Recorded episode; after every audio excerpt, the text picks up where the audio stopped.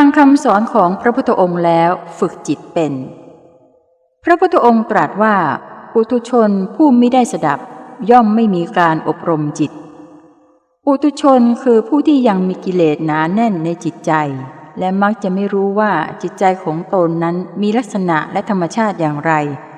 หากเปรียบไปแล้ว จิตของคนเรานั้นก็เหมือนกับเด็ก คือนำมาฝึกหรืออบรมให้เป็นไปตามที่ต้องการได้ จะยากหรือง่ายอย่างไรนั้น ก็ขึ้นอยู่กับความพร้อมของจิตและเรื่องที่จะฝึกอบรม